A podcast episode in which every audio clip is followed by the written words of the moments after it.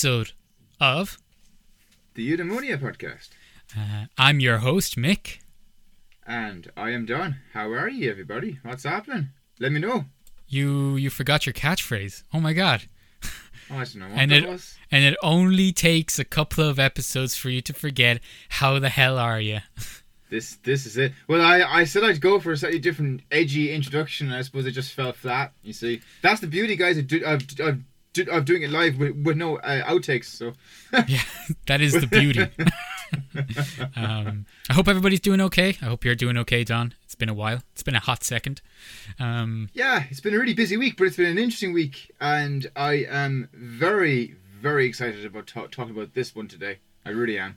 Yeah, this one's going to be interesting. But of course, as always, as we always start, uh, if you want to get involved in our conversations, the best, be- blah, blah, the best place to do that. had a bit of a moment. Uh, the best place to do that is over at our Twitter, or if you um, think you're going to write more than 140 characters, you might as well send it to our email. All of that is in the description box below. Uh, so uh, yeah, looking forward to hearing for you from you. So today, what we're talking about is a little company. Uh, well, I don't know if you heard of Elon Musk. Um, probably the most charis- charismatic person. Um, funny tweets, funny looks, and a Tesla. Um, he is. Uh, he owns also Neuralink, which is probably something that um, perhaps a lot of people haven't heard about or have heard about it. I mean, I, I heard about it during college, like um, during tissue engineering. I don't know about you, Don. Um, what was uh, when did when did you officially hear about Neuralink? I think it would have been through a conversation with yourself, but I had heard of something quite similar um, about probably a year or two previous. Now, as we know, they've only got started in 2016, so they're a baby company. They're not even five like years old, and Mhm. like you know, they're a pretty small firm. Uh, you know, for for reasonably obvious reasons. Um, but yeah, I think the whole like brain, brain on a chip, chip on a brain concept has always kind of been like we we we've done it the opposite way around with like biosensors. So like we kind of do it in, in the opposite way, but this is like going totally arseways, dare dare I say. Um, so yeah, no, no, like the, the this is really interesting. This this one and uh, it raises a lot of questions, and I think that's what I'd really like to explore today. And then we'll see what you want to talk about. What what nuances you see are useful out of this, and then we'll kind of come to some sort of an arrangement in relation to what we think about this. Yeah, well, I suppose you know tying it first to Elon Musk. You know, he's doing a lot of interesting work, um, both in the car sector, autonomous driving, but also kind of more node, uh, kind of area that perhaps more people would know him from, apart from Tesla, would be the SpaceX project.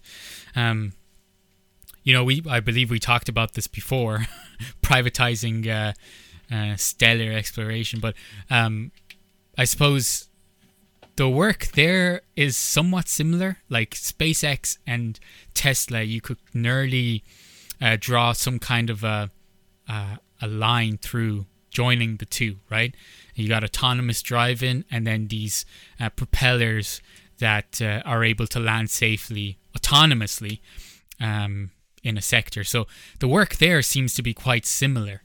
Um, it's when you move on to the work of Neuralink where you see a completely different shift in his whole um, his whole kind of process. Now, potentially, it, you know, people would argue the fact that no, I think it's the same because he's advancing technology, which is fine.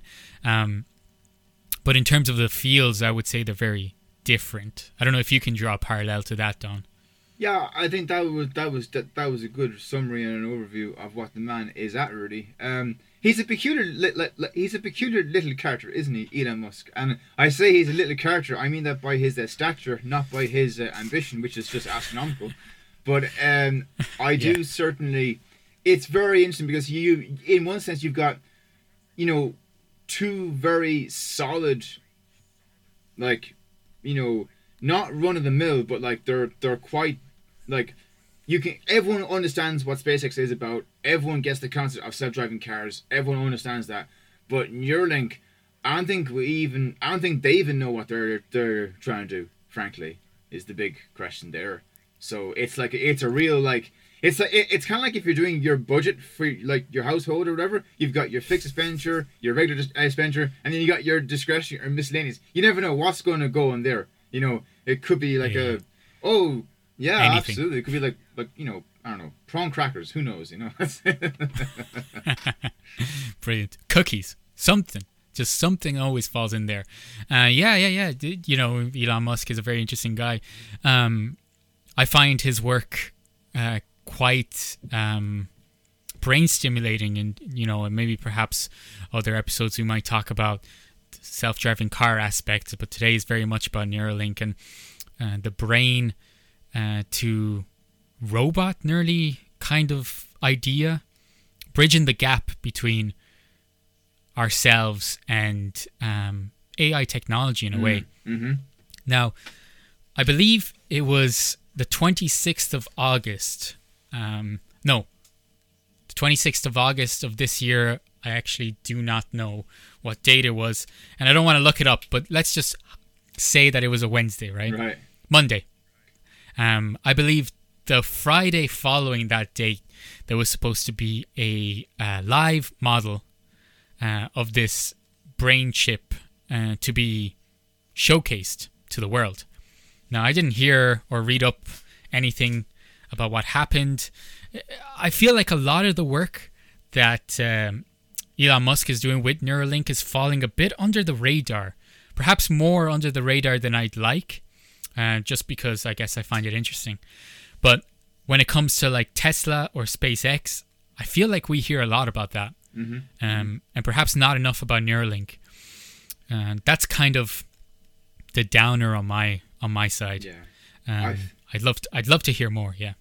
That's a really good point, Mick, because I think you're absolutely right. And the reason why I say that is because not just you're my podcast co-host, and I agree with you, but like specifically because not only do the does the average person not really have heard much about it, but what's really important is the ramifications ethically in relation to the questions that a company like Neuralink proposes, and it asks those sorts of questions kind of on the side by definition. They're like implied, they're implicit questions. They're kind of latent questions about if we're going to try and implant a chip into someone's brain and measure the neural signals and so on, and try and do some analysis and understand, you know, the some potential applications. Some of the applications are still even being realized. Never mind even getting to a stage where we could start to start running code to you know bring all the information back, you know, from the the analog signals and so on and how we might multiplex all the signals and actually get somewhere with some sort of a framework. I have no idea how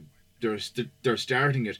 Of course, they have a, a relatively solid product, and in, in a recent enough, um, I suppose I think it might have been their last like demonstration. You've got this newer version of like a couple of thousand strands for each for each little chip, whereas I think before it was something more primitive, uh, perhaps. But I think what's really important is that because it doesn't get so much exposure, or at least the exposure that one would think that it should, because something like I suppose a company like this, I don't think can be ignored. Because whilst there are other companies doing, you know, reasonably similar things, because let's face it, like the brain on a chip or the, the chip in a brain concept is it's not a novel concept. It's been around for years. Computer science and, and AI has been has have been looking at novel techniques like this for a long, long time now. But what's big about Neuralink, from what I've been looking at it, is that you've got some pretty important people who are the president and CEO of the company, people from Stanford and so on, who really have a background in this and who were they're they- you know they really are trailblazers in the field of you know I suppose I, I was going to say the field of like like like neuroscience, but really you've got like seven or eight different different factors there. You've got like computer science, like neuroscience. You've got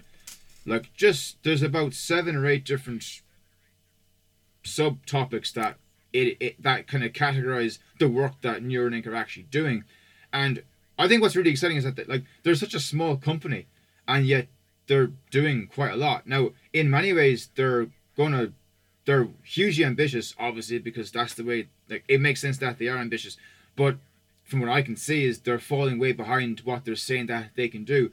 But I don't even see that as being problematic because for something that is so complicated, what their progress so far in their last like four years of running or so in my mind, is is about right. I think they're about on the right track. People are quite concerned, and a lot of the media who covered these things are quite concerned that oh yeah, Elon Musk is saying A, B, C, X, Y, and Z, but they're only they're only like like delivering say a fiftieth of A, right?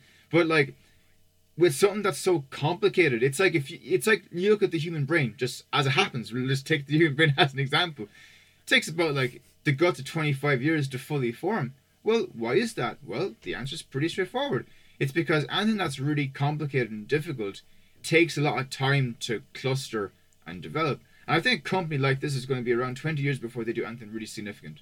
Because it just, it'll take, I mean, like, for, you can, like, forget the, the, the, the, excuse me, you can, you can go and forget about the, the clinical trials. I mean, this thing is going to go on for years and years and years before they can even start to touch people. So they have, of course, now, of course, they moved on onto pigs and the famous Gertrude, and they did that demonstration there a month or two ago, which is fine. Um, but I think ethically we're going to have a massive issue. That's my worry, and the fact that, like, like you say, and I'm sorry for the monologue, but it goes back to your point. The fact that we're not talking about a company like this in the mainstream is a huge issue. Like it should be on the national news, and maybe it's not because, like we've said, they've not really, they're not really. Um, how do you say it? They're, like the rubber hasn't really uh, met the road yet, and the problem is, I feel, is that once the rubber meets the road and the product is is made, it's too late then because you they'd be pushing to pass that legislation to get this thing through. So I think we're in the right space in terms of how they're developing as a firm, although I'm sure they they, they wouldn't agree with that. But we need to give the public time to think about these things and the ramifications of such a firm entering the market space. Actually, you bring up a really good point there about the kind of their target points, right? And perhaps the media being a bit harsh on them based on what they're saying they can achieve in such a short space of time.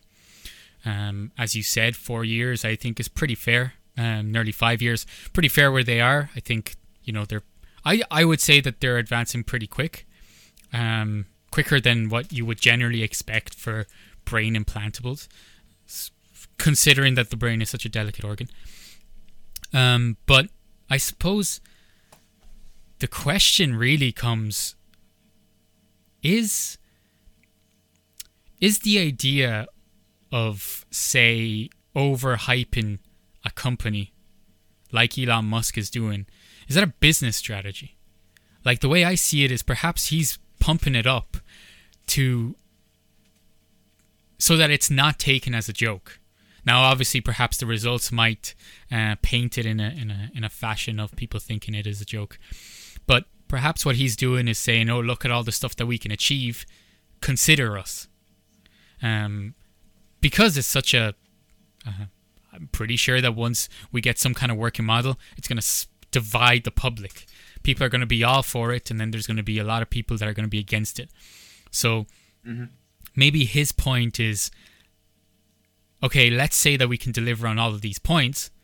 Uh, we know we won't be able to, but at least some people will already have this in their mind and they'll follow our journey and they'll see that if we don't actually achieve what we say we do, it's because we're taking extra precautions and that we're not just throwing something out there. So, I suppose, kind of a, an initial question while we're still talking about the company itself before we move on to other topics is it a business strategy what they're doing in terms of um, overhyping it and then falling flat. Is it exactly what they expect? I'd love to hear your opinion on that. Thank you for the question. I think it's a great question. Um, and it's yeah, it, it, it makes you think. I've got a two prong approach. So let's consider this. I think this falls in line with Elon Musk Elon Musk's personality. So in terms of that, I don't think it's a pub, it's a, a publicity stunt in relation to that. Um, because I think like he's bold and brass and he's he's ambitious and and why and why wouldn't he be? So I think if it, if it fails on on on its ass, he won't. You know, I don't think it'll be as big of a deal as you might think, because he'll just go and think about the next big thing he'll do. Like he might just grab onto Neuralink yeah, yeah. and it'll be his, his big baby. Uh, you know, or else he'll just scrap it and then go and do something else. I, I don't think he really cares. I, I think he's just focused on success. Um, now, is it a business strategy? It could absolutely be, independently of his own personal ambitions, because what could happen is, like you're saying, pumping it up and marketing it hugely. Well, I say, well, I suppose that runs in contradiction to what, what we, we said originally. If he, if they were marketing it so largely, then everyone would know about it, right? But I suppose with the media, I suppose you've got meets as we know like this is largely covered on so on social media it's not co- covered on like the national news or the bbc or something like, like that no mm-hmm. there, look, look there could be articles on the bbc but i, I didn't see any when i was doing my initial re- reading on it so but like um yeah is it a business strategy it could it, it, it definitely could be i it i'd be i'd be surprised yeah i mean it's a thought i hadn't it's a it's a concept i hadn't really thought about but now that you mention it yeah, it's very possible. Although I think if it is a business strategy, it might have been thought of after Elon Musk and what he wanted to do. I think, excuse me, I think he just wanted to go with something big. Now, I'm not too sure it was his original idea. Maybe it was. Maybe it was a, an idea of a colleague and they brought him in as more of an entrepreneur. I don't know. Um, because it's a bit difficult to be, you know, an expert in in everything because he has his fingers in a lot of different pies. So I think he's more of an entrepreneur guy than than anything else. Um, I haven't actually looked up his history. Does, does yeah he he have a degree, Rand? But um, yeah, he's uh he's actually a physicist. Perfect. So did he get his masters or what, or, what did he do? I I've got no idea, really, to be honest. Um, I'm I don't think he has his masters. uh, so I know I know a little bit about him. Like he would have been the per- the mind, uh, the genius behind that uh, unzipping file. That was his first thing. Oh, okay, uh, back in right. the day, the I think it was called WinRAR or something. Yeah, w- WinRAR. Uh, yeah, it's, um, and then he he sold that, and then he came up with PayPal, uh, and oh, then he sold PayPal, and then he came up with all the other stuff. Oh wow! So PayPal was like the one thing that really got him going. Um, so he is he is a genius. I don't think anybody is arguing that. He has a lot of good ideas, but I think he also has that um, entrepreneur brain where he knows how to apply that idea into a business that will win in a way.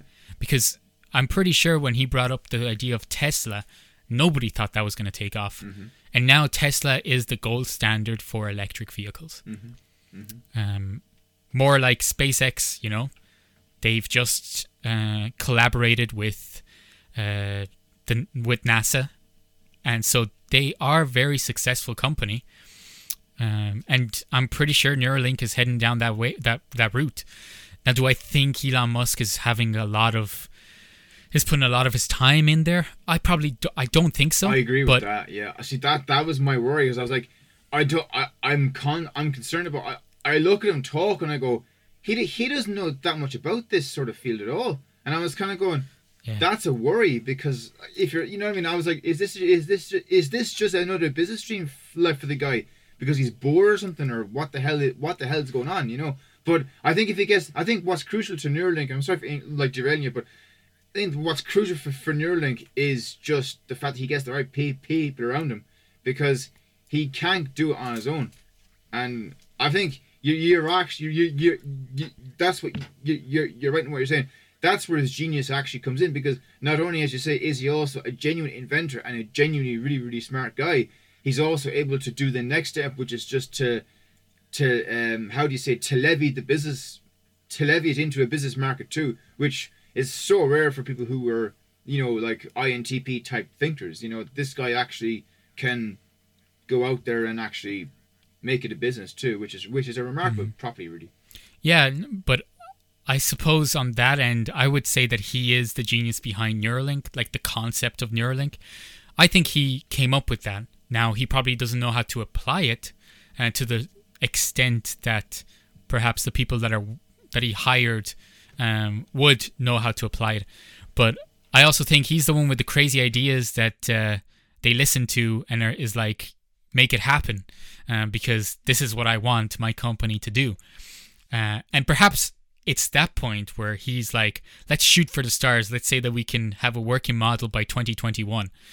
And the people working for him are like, that's not realistic at all because we're here. And he's like, you know, his rebuttal to that would be like, we got to aim for that. That's our target. If we don't reach it, that's okay. But if we say that that's our target, we'll get there quicker.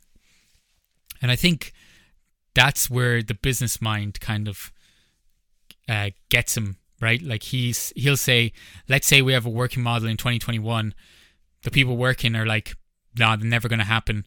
But by 2021, they could be halfway there because they pushed for that target. Where if they didn't push for that target, they could only be like 20% of the way there. So Elon Musk is a interesting person. He also has the drive to push a business. Um, I mean, Tesla was going bankrupt, and he was able to bring that up, and now they're, you know, they're still there. They're still out there, and they're, as I said, the gold standard for electric vehicles. Uh, specifically, also autonomous driving self uh, electric vehicles. Like, there's no other uh, car company that can match their autonomy. Um, but Neuralink kind of, apart from the business side, also crosses a couple of um, couple of areas. It's kind of like, oh yeah, it's kind of like a hill, right? You're kind of going up the hill, and you're like business, business. Yeah, yeah, yeah really interesting, really interesting stuff. Um, prototypes, all that, and then once you get over the hump, then you get to see the ethical aspect of having something like this on the market. Now, I know that eventually uh, kind of like the, the crazy plan of Elon Musk is to have everyone uploaded in the cloud and having us uh, immortal and that concept. That's the driving force of Neuralink to have a space for everyone to, to live forever. Ethically, that's bonkers, right? Anybody that's into ethics would have a field day on this. Um, no more, no more than like stem cells, right? They would have an absolute field day arguing, discussing uh, around this topic. Uh, so I think that's another area that cannot be overlooked uh, when we talk about Neuralink. But what I would say is, how about we take a small break and then we come back and talk about the other side of the company. And, well, we're back with uh, the second half of the show. Uh, I hope we didn't keep you waiting for too long. that that depends on my uh, editing skills and how well I was able to integrate everything. Integrate like Neuralink is going to integrate a chip in our brain. oh, that was good. I enjoyed that. That was a knee slapper. that was a knee slapper and a chest gapper. Um, how about we stop with these bad jokes and get back to it? Um, I guess we left off. We first half we kind of discussed. Well, if you're joining us for the second half, that would mean that you skipped all of the first half. Why would you do that? Uh, go back and listen to the rest, and be better than the the best. Uh, I gotta stop. Uh, I'm in a joking mood. What can I say? But uh, yeah, this this kind this this second half we're really discussing about the ethical morals of Neuralink, what they're doing. Um, but I suppose something that we probably didn't really give much um, much of an opinion on is maybe perhaps in a small sentence or in a small little uh, parfait. um, let's kind of talk about yeah, let, us not take up too much time with this, and we'll move on to the um, more kind of ethical stuff. But the concept of Neuralink, where do you stand on it? I think that's one of the questions that we didn't really touch up on too much.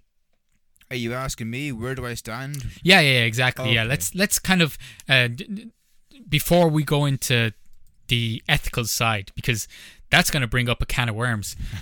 but in terms of the actual Neuralink as a whole, the concept, the idea, where do you stand? W- without taking ethical into consideration, right? Just as a pure concept. Do you mean like, in other words, would I allow it to be implanted in my own head if I wanted, type thing? Is it or? Where do you stand? Do you stand on the burn the place down to the ground? Let's not even look oh. at this oh. store stuff, oh, okay, or are you sorry. like, I think no, it's good, I like oh. it, I stand oh. with it. No, sorry, your question was a lot more basic than, than I thought. But it, the, the ramifications of explaining my answer is still a difficult question in and of itself, which is, in a sense, what your question actually is. So it's not simple at all. No, I think Neuralink, Mick, is a great idea. I really do, because I think they, unlike most companies, they haven't got a proper mission statement. I don't think they know themselves what they're actually up to, um, which is why it's so exciting. So to be against what they're doing is just, I suppose, to be pro anti human progress, which is just silly, really. Yes, I get what you mean. Um, I do get the opinion that they don't really know what they're doing. Um, but I also get the opinion that they're doing a lot of work and perhaps the whole concept of they don't know what they're doing is because the field is so new. So they're really discovering things as they're going along. Um, I would like to say where I stand on it. I think it's a great idea scientifically. I think it's uh, probably the way to go. Um, I think this will bring a lot of good advances, um, both to like the biological sector, um, but also in the um, technology sector, because the smaller we can make these devices. I'm looking selfishly on this, right? Uh, the better our computers are going to be. so I'm like, yes, bring that on. I want, uh, I want better computing power. Um, but in general, I also think it's going to be a very, very huge, more than very huge leap forward in biology. Um, it bridges kind of the because I suppose the way I would see that is biology has always kind of been left behind in terms of technology. I think the advancements biology could have had if it integrated biology uh, technology in there would be huge. Like, there's no secret that physics uh, as a science kind of integrates a lot of technology to do a lot of the things that it does. Um, so we're able to advance quickly, quicker than if we didn't have the technology integration. Biology, on the other hand, I feel like probably doesn't do uh, a lot of the technology, doesn't integrate a lot of the technology in with it. And so they're left with manual experiments and processes and um, stuff that if we gave the chance for technology to simulate certain things pretty accurately, um, we might be able to advance biology a bit quicker. And I feel like what Neuralink are doing is a step forward in the right direction with advancing biology and advancing science as a whole. Um, I don't know if you have any points, if you'd like to say something to that. I just see you nodding, so I don't know if uh, if I hit something that you uh, that you enjoyed.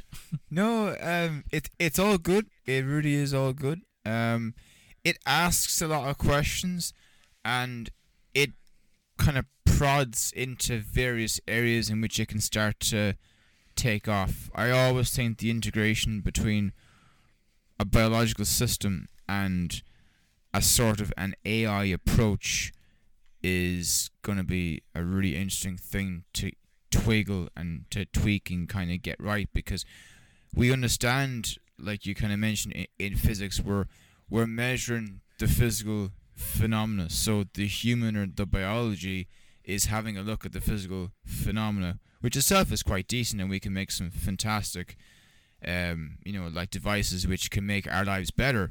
But the integration, the direct, the direct like symbiosis or the joining or the concatenation um, of the two is notoriously difficult to, to, to get right.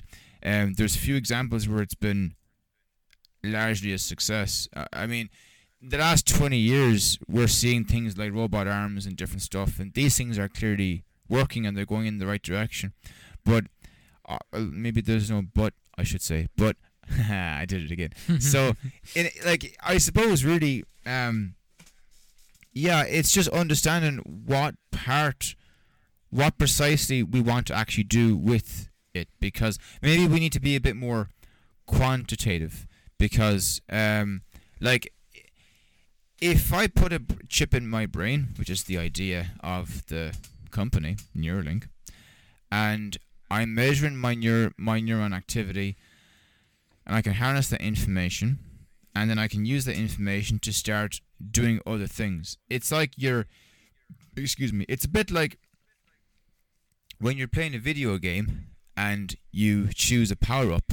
That's a bit like what this is. So you can i mean people are talking about doing all sorts of things like even in in like curing mental illness curing blindness um um hacking like hu- like the hacking things like human intelligence and making it better um like curing me- curing mental re- like retardation like these are huge huge claims and extraordinary proofs require extraordinary claims right so how might we do that? I mean, what I've just mentioned there, those three or four things, they're all totally different ventures. And what I would suspect will probably happen with a company like Neuralink, hopefully this will happen. It'll be new. It'll become the new, like, um, what do you call it? Um, oh, the I was gonna say the Rust Belt, but that's totally wrong.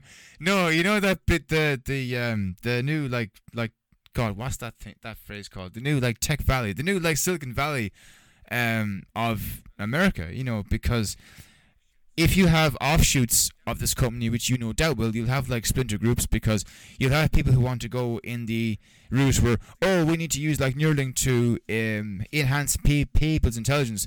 Oh, we need to use Neuralink to enhance people's like personality. Oh, we need to use it to, to, to cure illness. We need to use it to cure like um, autoimmune problems, or we, we're going to start to integrate it with like like genetics and so on. So there'll be all these. I see there'll be all these different like splinter groups of people who have an idea, and there'll be like these different like research clusters within the company of Neuralink. I think inevitably it'll just like split up unless they all form together to form one common goal. Because otherwise, the progress is going to be very slow. And I do agree with you that the progress is, has been relatively quick, definitely. With around 100 employees, it's super going.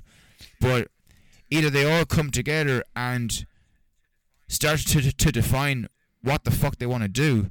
Sorry for cursing, by the way. I've just I've, I've, I've just ruined all the all the people's ears who do, who who don't like um who don't like uh, um, Cuss- um, cuss uh, words, yeah. language. But I, I don't know why people call the cuss. Here's a bit, a, a bit of an offshoot. Why do people call it cuss words? I thought it, it, it, it was curse words. What's this cuss business? I don't understand it at all. Can you? might I would you be able to actually, you ask a good question.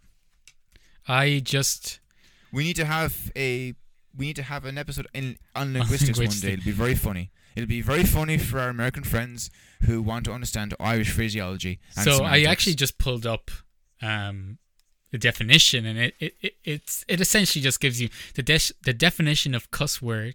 Cuss means a curse word or an odd person or animal. That's it. Well, I guess we're a combination. I think that's it. I think that's why we say cuss. but uh, but you were saying something interesting. Continue, please. Well, I don't know if it was really interesting. Maybe it was just the ramblings of a madman. But like, I suppose I'm, I'm trying to answer your question. I suppose, um, I think there'll be different splinter groups within Neuralink because with the great like like like like God love them. They're they're trying to figure it out, you know. And until they do, um, I'm actually quite worried about them because the public is just watching on, not necessarily in support, but more kind of in awe and more kind of like, oh, if this kind of goes tits up, we, we, we don't really care because we're not invested in it. But whereas I I would be kind of in uh, in lines with yourself where you're saying people ought to get really excited about this because this is is the future. It's not some like anomaly, some like random thing. Oh, look at like the world's weird world's like weird like weirdest creatures, but the guy with five heads and he's a bit of a you know he's a bit of a he makes the Guinness Book of Records because he has like, like like seventeen fingers. Like this is not like uh an anomaly. This is something that's really going to become very present if we want it to be. But do we want a society that we, you know, people just aren't? I don't think people think like this. You know, we just don't get time. So, um, by and large, on average, people just don't get the luxury to sit around and think about these things and get really excited about them because other things take precedence and priority. So, I suppose I'd be concerned for Neuralink because I'm not too sure. Do they themselves want to group together? And it might involve like shedding half of their staff. I don't know what's going to be be required, but they need to get to a grip and say, right, what are we actually going to try and achieve here as a firm, and let's try and do this. Rather than uh, maybe it's too early to do that. Maybe they do that in a few years' time. I don't know, but like they're obviously like they've obviously th- they keep going on about this th- this specialist machine that they use to implant the actual chip, the chip itself because apparently it's too delicate for uh, you know a, an actual person to do the surgery, which is probably true. I don't know about that. I'm a bit surprised to hear that. To be honest, I thought it could be done by hand, but I guess not. So um, I suppose their control system that they have derived to do it is better, you know, which is fine. but yeah, like I- I'll let you talk, but until they can get like three or four main central things that they want Neuralink to help, then they'll struggle to get any sort of funding if they need it. I know they're a, pri- a, a private entity, and money probably probably won't be an issue. But until if he's like you can you, you, you can see quite clearly like when he was talking doing his, his last talk with the pigs and stuff in the in the pens and that, and where one pig had a had a had, had, had a chip implant and it got removed a few months ago, and they were showing the Gertrude a pig that has has the president and so on. So they were like that was obviously like a recruitment drive for people to join his company because he was talking about like oh we need scientists and engineers and da da da da. da. You know that was cl- clearly a pitch um to get people you know to get bright people involved. But um if I was a college graduate in the area, I'm not, I'm not too sure I'd go to engineering because they haven't really got a well defined scope of work, and that worries me. That actually, I would actually nearly say nearly say that's a good thing, and I'll tell you why. I think it's a good thing that they don't have a scope because they're early phases, right? Neuralink could be used for all the areas that you've said, but more. If they define one thing right now, I think that would be damaging for the company because it limits their potential. If I was a graduate and that was an opportunity, I jump on it because that is the future. If I was a biologist or uh, an engineer who was interested in that field, I jump to that, con- like jump on that uh, opportunity. Um, the fact that it's not defined, I don't think is necessarily a bad thing, just because of what they can achieve. I'm just thinking of a company like this that's making this product, um, and I guess one one thing that people might think that this product is going to be used for is for transferring information. Um, you know, some people are saying, "Oh, you'll never need to read a book ever again. You just download it and put it in your brain." Whatever it is, it is so much more than just that. The fact that we can get a better understanding of the brain's functions, all of that, if they defined what they wanted specifically out of um, an implant like this, they wouldn't be able to cater to that. So I think the broadness of this project is actually a good thing for them because then they can actually within the company once they get somewhere really good they can have different sectors in the company concentrating on different things to bring their individual implant to that point if that makes sense mm-hmm. they get like an implant that's nearly good to go it's like the the implant that can be uh, wired differently and something else happens. And then they'll just segment different areas of the company and bam, there you go. You want it to understand the inner workings of the brain? Here you go. This one will do it. But it gives them a monopoly on what they're doing. The moment that they specify what they want to do, when that thing is released, that's that's public domain then. I know that they'll have patents and everything, but there's always different ways to try to like come up with the same thing uh, that they probably haven't really thought of. Like, there's some really creative things out there that people think of that will just bypass the the patents. So they can't afford something like that to happen at this moment. Gotcha. Yeah, that makes a lot of sense, really. Um, I'm just worried that they, because they lack a general sense of direction, that they might get burnt out and that they won't have enough of a drive and much uh, they won't have enough of, of an engine because my question is also why aren't they a company of 500 or 1000 people is the cash flow flow an issue that's the question i'd be looking at because it's a huge exciting company and for such a small number of people to be involved in it like surely if it's a hugely like if it's a network or a big cluster of um, ideas and exploration why so few people well, it's a startup, right? Like I would still consider it a startup. Uh, I think y- once they yes, start, yeah. So once they start actually grinding, um, I'd say it's gonna it's gonna increase. But saying that, I don't I don't know the numbers of Tesla, um, in terms of how many workers uh, work in Tesla. But I wouldn't say it's as big as perhaps say your uh, your other car companies. I just think Elon Musk in general doesn't really um like he creates jobs, yes, he does create jobs. He's coming up with great ideas for people to uh, um to get involved in and to work and get paid.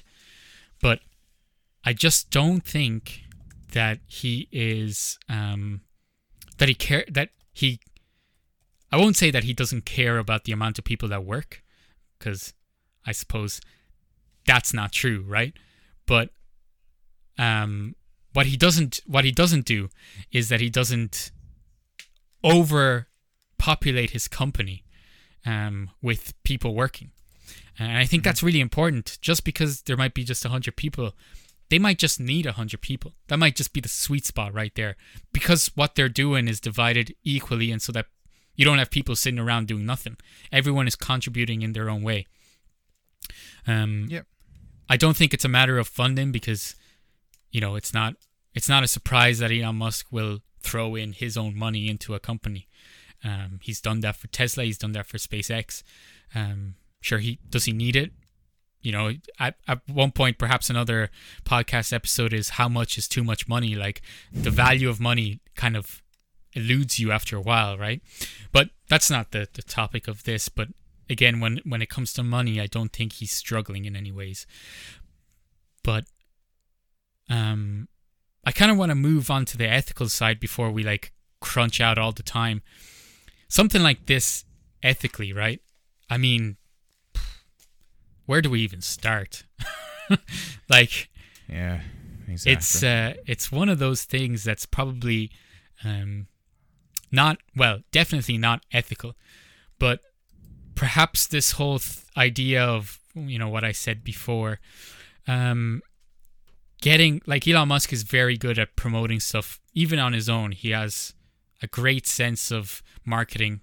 Um, he has millions and millions of followers on his social media, so one post gets like a lot of attention the fact that he's talking about certain things so soon getting people ready for you know the the progression of this company going live um i think that's one way to try and combat this ethical barrier that he's going to find.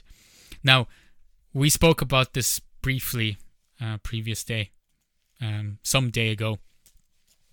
And the major concern the major thing I was talking about in terms of ethics is the religion aspect of ethics. Um, well, the religion aspect of ethics, more the uh, the idea around until we have um, religion. I just feel until uh, like the fact that religion is so dominant, still so dominant. I feel like that's the major barrier that Neuralink are gonna have to face. Um, which is no stranger to certain companies. Certain companies have managed to um, bridge that gap uh, as such. But it's the same reason why some companies just can't do stem cell research in certain countries because the power that religion has uh, in that country is too large. So, what I'm thinking is, yeah, you might be able to like convince certain uh, certain countries and bring forward a you know a legislation to put this into act, but fundamentally, I think you're going to have major issues with trying to get this worldwide, uh, and that's really where the benefit is going to come. I think anyway. Yeah, absolutely. This is the thing, isn't it? So it's like, where do we start? And it's a great question. And I suppose what's worrying about is that we can only start to think about what we're going to do once we know what the output is. In other words, what Neuralink are going to start to be their first, you know, um, product, if you like. So that's the that's that's what frustrates me, as I sort of mentioned already, because I'm not too sure. Like, I think we're going to be way behind the curve. I think the conversations ethically and morally they need to be discussed now and I think we're years behind in terms of that. I'm just concerned that when these guys at Neuralink are ready to go to trial, they're going to be hugely held up because they just can't get the FDA approval or whatever it might be. Now, actually, I mentioned FDA right there. I was reading that they've gotten FDA approval for, oh gosh, I'm not going to pretend what it was, but they're going in the right direction, so that that's good. But they will inevitably hit roadblocks soon, relatively soon, from re- religious groups and so on and so forth, uh, which is unfortunate but understandable. Um, and you know, different people need to be listened to, and that's fine.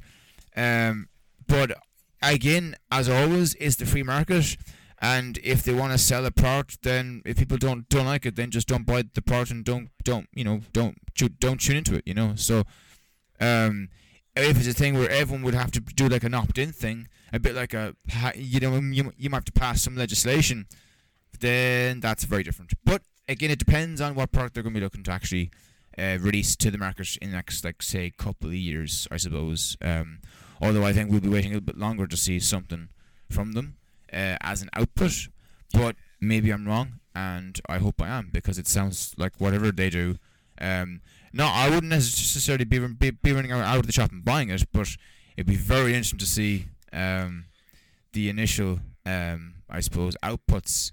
Uh, you know that they will be looking to make. So, um, yes, ethics are huge, but each topic takes so each possibility takes a different batch of ethics, if you like, or a different bucket of ethical principles to, to think about. And unfortunately, most people most people just, just just don't have either the insight, the interest, and even the basic know-how to do ethics anyway to begin with. So that's a massive problem. I think what I think they're to the ethical issue will end up being a big hurdle for them because most people just can't do logical, rational thinking, so they can't make proper conclusions. And you know, if a company they they will probably end up like trying to stop them from from from from advancing. You know, um, that's a that's a problem. Now the other problem is, of course, is that do they have will they have an, an ethics kind of de- department of their own? you know, in relation to do they think that it'll make the world a better place? Of course, they'll just say yes themselves, but maybe what they're doing is ethically wrong and they mightn't even know it. You know, it, it's very hard to know. And certainly they wouldn't mean to. Um, because they wouldn't be driven by money. This, let's not forget, the brainchild here is Elon Musk, and I do firmly believe, and I think a lot of people would agree, that there isn't a bad bone in the guy's body. You know, he he doesn't want to harm the world. He wants to make make the world a better place. That's pretty clear. Um, but you know, um, as for ethics, it's it's precisely as you, as you, as you say, Mick. Where do you start? I don't know. So perhaps for the last couple of uh, minutes, how about we touch up on the broader picture of this Neuralink, like the concept of going live in the cloud. Uh, that concept there. Now, obviously, how would that work? We don't know how that will work. Like, um, the the idea that you will be moving a uh, a robot or some kind of AI intelligence, but you be controlling it from a cloud based uh, server. Like that's the real fun of ethics right there. Um, and also the challenges that you might come up with. Like, you know, my big concern would be like this this would only work. Uh, take take it like some like the autonomous driving experience, right? So everyone always mm-hmm. says autonomous cars will make the world safer. I don't think anybody can disagree with that statement. Uh, the only thing you can disagree with is the timing. So I'm a firm believer that autonomous cars will make roads safer. But the only time that it will is when all cars on the road will be autonomous. Because the moment that you have human driving cars, humans are not the nicest people when they're driving. they can get frustrated really easily. And so the idea and the knowledge that we'll have about autonomous cars, such as they have sensors, um, if they sense something, they'll stop, gives the human a chance to bully that car on the road. So you can jump in front of the car, you know that it's going to stop and you won't crash. Um, but what you might not know is that there could be a delay or anything can happen, and therefore dangerous things uh, still happen on the road. The only way that this can be uh, kind of excluded is if all cars are now auto- autonomous because they all react the same way and they all act the same way. So they won't be jumping out of lane, they'll all be keeping their lane, they'll all be doing safe and steady maneuvers. So with Neuralink, um, uploading to the cloud, this can only really work if everyone gets it. Because if you have one person that decides not, kind of like, oh, you know, guys, I'm going to stay down here, uh, I prefer the idea of um, death because the concept of Neuralink is to have us, you know, live forever, eternal life, which is another kind of topic for discussion. Um, mm-hmm. But if one person stays behind, I guess then you have the inherent risk of security. You know, like what's gonna, what are they gonna do down here that could damage everyone else up there? Like, there's nothing really stopping them from unplugging the plug, essentially, and then that's it. Everyone's gone. Um, so in ter- like that's a very basic kind of root model of like something that could happen. But you know, the the only way something like this could really work is if we're all on the cloud. And then I guess the the side note to that would be well if everyone's there, how is the system held? Because we're working off of like computing systems and computer servers, they're not reliable. Now, perhaps it's just the concept that we have of computers today that's making me come to this agree uh, kind of idea. But I would not trust my computer to run me forever. This computer is going to die eventually. The processing power is going to have an effect. And I just would not trust that. But if I'm on the computer, who's looking at my computer? Who's looking after that side of stuff?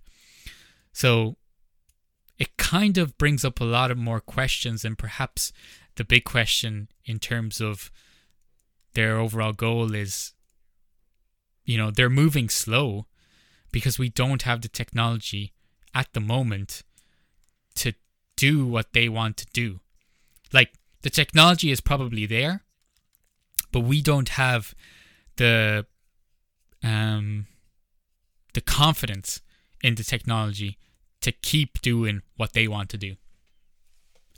And that's what I think. I don't know if you want to weigh in on something there. I kind of spoke for for quite a bit. Uh, I'm sure you have some some topics and some discussion points you'd like to cover. Um, I'll be honest, I don't because um, it's so early days. I mean, if we could take like, I suppose if we took one topic say like, oh, it's going to cure blindness, we could talk about that, and then if we had another topic, we could talk about that. But because it's such it's such a large area, I think the idea of this podcast was just to give an introduction to what like Neuralink was. So to to, to answer your question, I don't have any fur, uh, further comments. What I will say though is that yes, you're you know you're you're absolutely right. The ethics on this are massive, and I think every possibility or branch that they could do as a company, plus the ethics attached with that, would be more material than an hour's podcast. So, mm-hmm. if we if our listeners would like a Neuralink series or something, we could arrange that. But you know, um, so no, in terms of like like like, like the closeout comments, I don't really. It's just I suppose what it's really done for me when I was doing a bit of like looking into this, um, is to appreciate the um how do you say it the collaboration between different sets of disciplines like you've got computer science mathematics physics computer engineering and like like neuroscience personality development everything kind of comes together these really exciting branches of science and uh, bio- biological systems they all kind of come together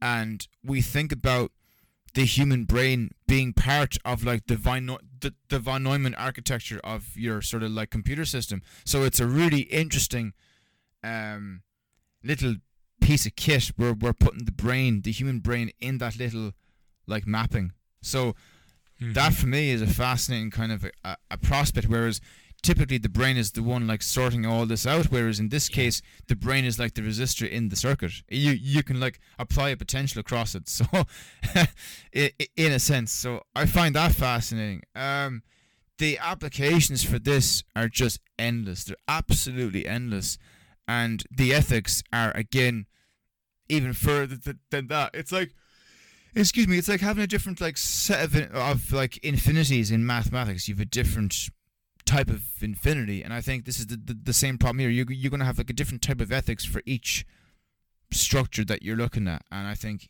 each of them needs to be examined and tackled because humanity needs to have these conversations anyway, by definition. And I suppose something is going to make us have these conversations, or else we're going to go into a situation like we had in World War II, where no one talked about the the ethics of what they were doing, and everyone was happy in Germany because they were building an army and everyone was was making money because it was all going into war and then bang we have this huge issue which is what happened. So um, I'm not trying to draw a parallel I'm just trying to say like before Neuralink starts doing some wonderful work and they realize that they can't get it through because we haven't discussed the ethics Um, I think that needs to be central to what they're doing. I'm concerned actually. Maybe I'm wrong because maybe they have some excellent advisors, but I'm concerned about the ethics of what they're doing.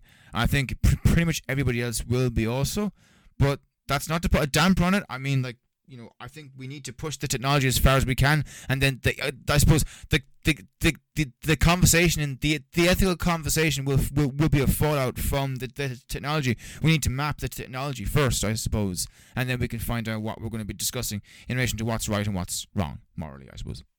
Yep. That's the point, isn't it? To have conversations early on so that when we actually get to that point, um, we're not just looking at each other like, what's going on here? Um, I hope everybody enjoyed the, the show. That's it.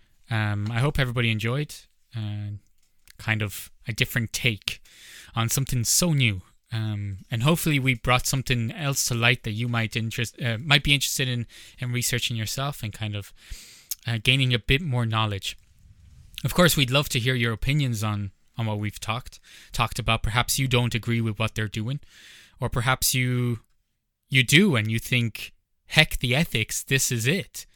Um, whatever it is, we'd love to hear it. And the way that you can do that is either through t- Twitter. I guess that's uh, to keep a constant conversation. And emails are great if you want to um, just say something uh, deep, meaningful, and perhaps something that you like addressed on a future show. Um, yeah, unless you have something else to say, Don, I would say that's a wrap. That's a chicken wrap, folks, uh, and I love my my chicken. Um, no, honestly, that's everything, guys. Um, thanks for listening in this week. We hope you enjoyed this one. I thoroughly enjoyed doing some like research and, and finding out about this wonderful company uh, that we have in our in our um how do you say it? in our domain. So I hope you have too. Like like Mick says, let us know what what you think. Maybe you think it's a tyrannical um organization let us know what you think. It's really interesting, I think, certainly. Um, if you're not interested in something like this, then you're probably not that interested in listening to podcasts like this. So, um, pl- yeah, please go elsewhere. it's a bold statement. Um, but yeah, uh, guys, you've been listening to the Eudaimonia podcast. And I've been your host, Mick. And I'm Don, everybody. Take it easy for the week, and we shall see you this time next week. Peace and love. Well, actually, no, that's a bit that's a bit sixties, isn't it?